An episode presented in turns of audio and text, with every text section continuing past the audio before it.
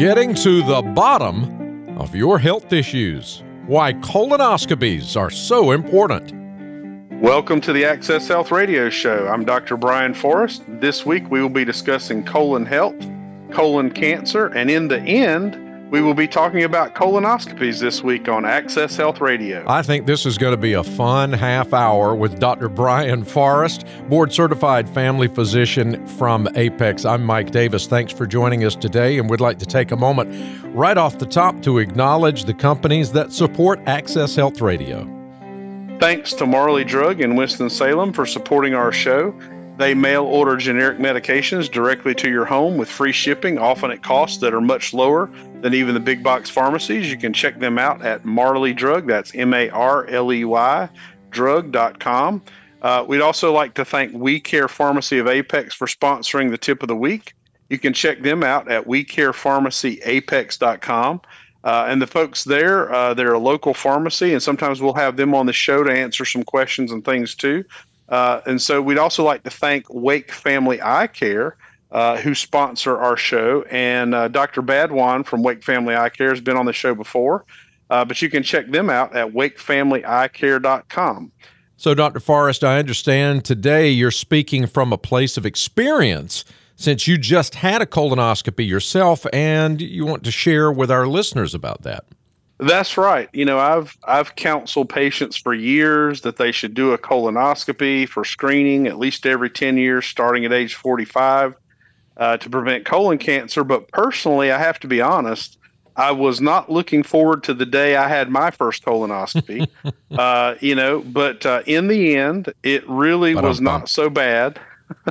I uh, I actually had thought twice myself about rescheduling because you know, I even personally dreaded the thoughts of it, even though I knew I needed to do it.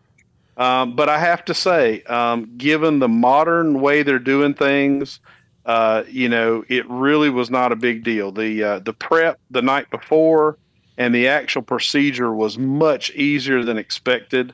And I really wanted to share some of the recent updates that have been done to the procedure to make it a more comfortable uh, and a better screening test. Well, so uh, so this was actually sort of a not only a, a, healthy thing for you to do and to an informative thing, but uh, you you learned something about some of the uh, new techniques and uh, modern practices associated with this. Yeah, that's right. I you know I was really concerned. Uh, people always talked about the preparation the night before, sort of being the worst part, and uh, people said they didn't like to drink those large amounts of laxative solution, uh, but it really wasn't that bad. You know, instead of drinking the large volumes that people used to do, there's now a tablet option where all you have to do is take a handful of tablets.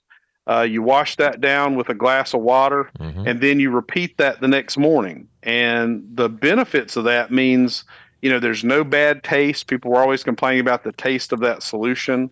Um, and it also, since you don't have to drink that like gallon jug of this solution, people don't get the nausea like they used to with those old prep regimens. And here's probably the most important part. I was fully expecting not to get any sleep that night. Mm-hmm. And uh, the honest truth was, this was very comfortable, very predictable. And I was able to sleep basically from, uh, well, pretty much all night. I was able to get about six or seven hours of sleep and it's a split dose prep. So what happens is you do half of it the night before, mm-hmm. you get up the next morning and you take those tablets again, um, and then you're good to go. And uh, I really would say that uh, it was much milder than I expected, and I would tell people to definitely ask for if they're given the option to ask for the tablet or pill based prep instead of that large volume of liquid like we used to use. Now, it's been a few years since I had my colonoscopy done, but as I recall, isn't there? You were talking about that solution. Uh, typically, it's blue, right? Is uh, am I recalling that correctly? Well, I'm not sure what all the colors would be, but it's it's basically a mixture of different electrolyte salts. Okay. So it's basically almost like drinking seawater.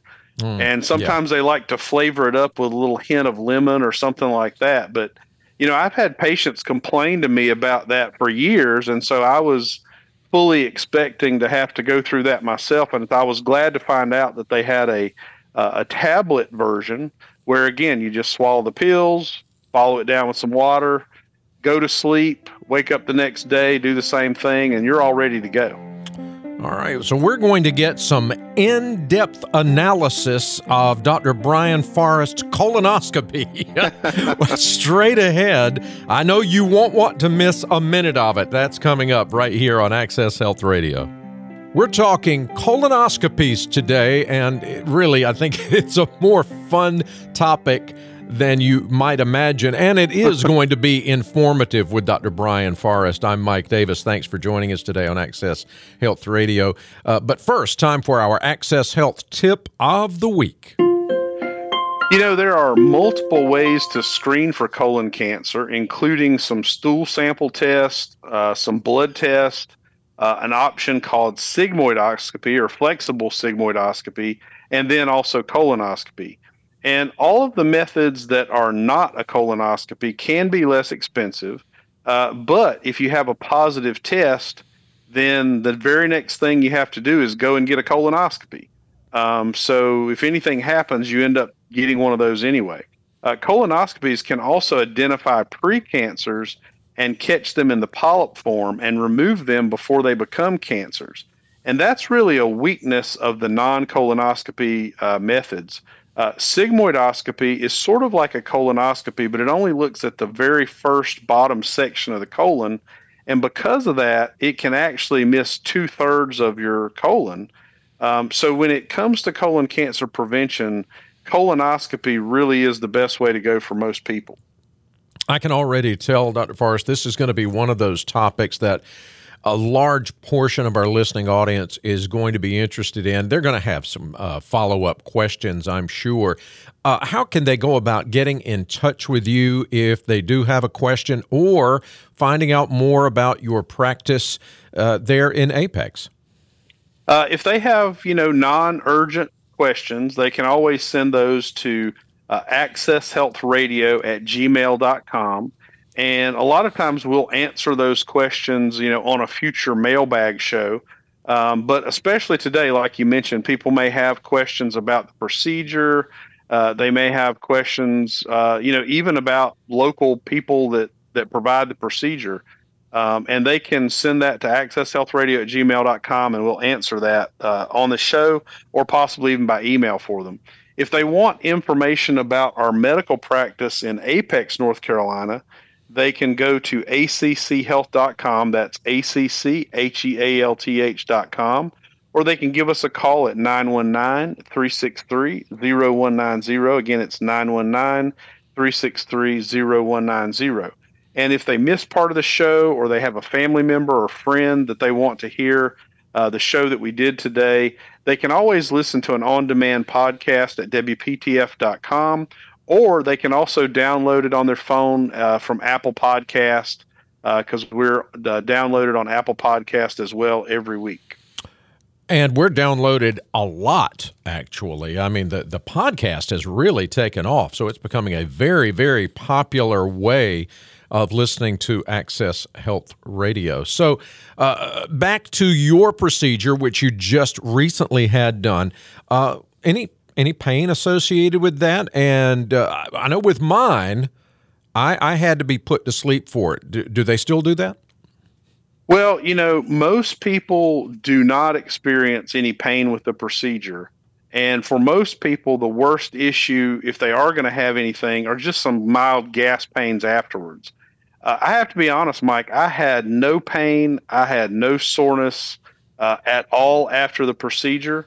Um, and then in terms of anesthesia, there are multiple ways this can be done. But, you know, I went with something called propofol sedation. Um, and I was completely out for the procedure. Uh, but I also woke up immediately after it with almost no grogginess and no side effects. I didn't have any nausea. I just felt like my normal self. In fact, immediately after uh, I got up out of the recovery room, me and my wife went to lunch and uh, you know I had a, a big lunch because I was hungry. I hadn't eaten the day before, and so I was ready to th- to throw some food down. So Um, there's also there are some people that go under general anesthesia, and that's a riskier type of anesthesia because it requires you to be intubated and be on a ventilator. Whereas the type I had, the propofol sedation, does not require that.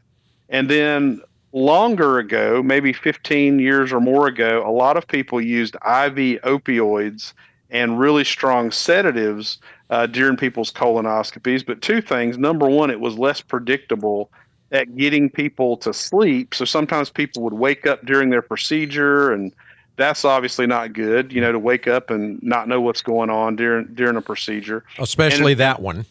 Yes, and yeah. also uh, those IV opiates and sedatives can have some lingering effects long after the procedure, and a lot of times people will get nausea with that. So um, I really think, based on my experience, as long as you know, you have to make sure the anesthesiologist thinks you're appropriate for it. Mm-hmm. Uh, but if if they think you are, that propofol sedation is absolutely terrific. I remember uh, watching my own IV. You know, I was kind of micromanaging things as as physicians will sometimes do, and uh, I saw I saw the solution go into my IV, and I'm like, uh, it's not working. Hmm. And when I said working, that was the last thing I remembered until I was in recovery. So, uh, so any, anyway, it was it was great. I, I do. I, I'll go ahead and give a shout out uh, because they did such a great job. So, uh, you know, I had this done with uh, Dr. Seth Kaplan, uh, and it was over at the Raleigh Endoscopy Center, and they just did a terrific job. I have to give kudos uh, from start to finish. It was very efficient. Uh, I was very comfortable, and just can't give them enough kudos for the job they did over there. Well, I'm not sure what kind of sedation I was under, but apparently I am told that I said some interesting things when I was coming out from under that, and uh, I won't I won't get into that. But apparently, I was uh, I was very very happy to see my wife. Uh, so, yeah. So colonoscopies, how do they actually go about helping folks prevent colon cancer? Well, you know, first one of the advantages is that um, to colonoscopy is that you can see everything, not just cancer. Hmm. Um, and that means the physician can look at the overall health of your colon, things like diverticular disease. Diverticular disease are these little pockets people get in their colon. Sometimes they can lead to diverticulitis. Uh, but with a colonoscopy, they also can look for inflammation. Uh, they can see things like, you know, inflammatory bowel disease. Uh, they can see polyps. So you just get a lot more information than you do from some of the other screening tests. Um, second, if they do see growths, uh, sometimes called polyps, they can remove those immediately right during the procedure and send those off to pathology to make sure they're not precancerous or cancerous. In my case, they did find some polyps. Uh, they were not cancerous. But here's the thing that's exactly why you do this test because let's say I had decided to push off my colonoscopy for five years in five years, those small precancerous growths might have become a colon cancer. Um, so, you know, sometimes, uh, you know, if these are found, um, the frequency of the colonoscopy gets increased instead of every 10 years. So, I'm actually going to go back in three years and I have them check on this again. Um, but with this type of screening, and this is really important, you can prevent about 90% of colon cancers if you're doing this with colonoscopy on a regular basis. And that's exactly why they say that knowledge is power, isn't that right? That's right. Yeah, that's this, right. In this case, very good power. Straight ahead, we're going to find out how much does a colonoscopy cost and does insurance cover it? That's straight ahead on Access Health Radio. With Dr. Brian Forrest, I am Mike Davis. This is Access Health Radio. We are talking colonoscopies today and uh, reflecting on Dr. Forrest's recent colonoscopy. Now, one thing I know uh, folks are going to be wondering about Dr. Forrest is how much does a colonoscopy cost and will my insurance cover it? What do you say? Well, almost every insurance will cover the cost of a screening colonoscopy. Now, screening means that you're going to do the procedure to look for, for something that might or might not be there. So, screening doesn't mean you've had a problem uh, and they're going to look at that. Um, so generally, all insurances or most insurances will cover um, the cost of a screening colonoscopy. However, If it's what we call a secondary colonoscopy, meaning it's done for a reason, maybe it's done because there were polyps earlier, maybe it's done because somebody had some bleeding or other symptoms, um, then the they you might have a higher co-insurance or copay for that because it's not considered a screening procedure or a preventive procedure at that point. It's considered diagnostic, so that's important to know. Um, but if somebody's paying cash uh, for this, if they don't have insurance, uh, then the cost can range. I've seen from about eleven hundred dollars uh, to up over thirty five hundred dollars. Part of that's dependent on how many biopsies need to be taken uh, during the procedure.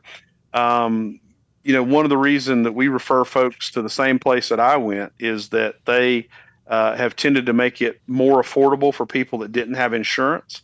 Uh, but generally, it is well covered. And, you know, like I tell people, if it's something you're only going to do every 10 years, um, you know, you can save you can save pennies in a penny jar and pay for this. Uh, it's worth preventing 90% of colon cancers. And, and just to make sure I understand too, this is not the sort of thing that can be done during an office visit. You have to make a special uh, visit to a place, like you said, the, the endoscopy center. Is that right? That's correct, Mike, because um, you know there's another procedure, a flexible sigmoidoscopy that used to be done in the office, but that only goes up the first third of the colon. When you're doing a full colonoscopy, uh, you really need to be a place where they can give you this more significant anesthesia, uh, like the the Diprivan that I had or propofol sedation. Uh, also, where you know if there is an emergency, you know if they do need to put you on a ventilator, if something happens, that they've got the facilities and equipment there to handle that. So you're not typically going to do a colonoscopy, you know, uh, just in a regular office uh, visit or that kind of thing. Gotcha. Time now for Dr. Brian Forrest's Access Health Trivia of the Week. Well, it will come as no surprise this week that the trivia is about uh, colon cancer. Colon cancer is actually the second most common cause of cancer related deaths in the United States, with over 51,000 deaths per year. Uh, so the toll that colon cancer takes on folks is not uh, it's not insignificant. Um, so it's really important that uh, you know you do the screening um, with it being something that causes that much death every year. And and really, how often would you say folks typically need to get a colonoscopy, Dr. Forrest? Well, if somebody's low risk, if they, you know, have never had a problem, don't have a family history, what's recommended right now is starting at age 45 and every 10 years thereafter uh, that they get that through age 65. Uh, so, best case scenario, they might have one at 45, 55, and 65, and that would be three colonoscopies and they'd be done. All right. What are some other keys that you'd like folks to take away from today's show? Well, first, uh, most colon cancers can be prevented with good screening. Um, so make sure that uh, you have that done. Second, the procedure is not as bad as it used to be. The uh, laxative prep with pills doesn't have bad taste. It can allow you to sleep through the night and is very comfortable and predictable. And anesthesia with Diprivan will be the best choice for most people and gives low side effects. And lastly, colon cancer screening saves lives. So if this is something you've been putting off, uh, even like I was, go ahead and get it scheduled if you're due for one. Sounds like good advice, Dr. Forrest. That's all the time we have for this week. Well, our scripture this week is similar to what we had on a recent show, but it just made sense today. It's from Matthew 15 17. Do you not understand that everything that goes into the mouth passes into the stomach and is eliminated? Thank you for listening to the Access Health Radio Show. We look forward to joining you again next Sunday at 4 p.m. Until then, God bless your health. November 11th is Veterans Day, a day our nation honors those who have served in the military. We're committed to supporting veterans in their journey from active duty to civilian life. Thanks to their dedication and determination, military veterans are an excellent fit for careers in agriculture, and the number of programs to help them enter the field is growing. Please join Syngenta in recognizing our veteran men and women, thanking them for their service to our country, and encouraging them to consider agriculture as the next step in their career.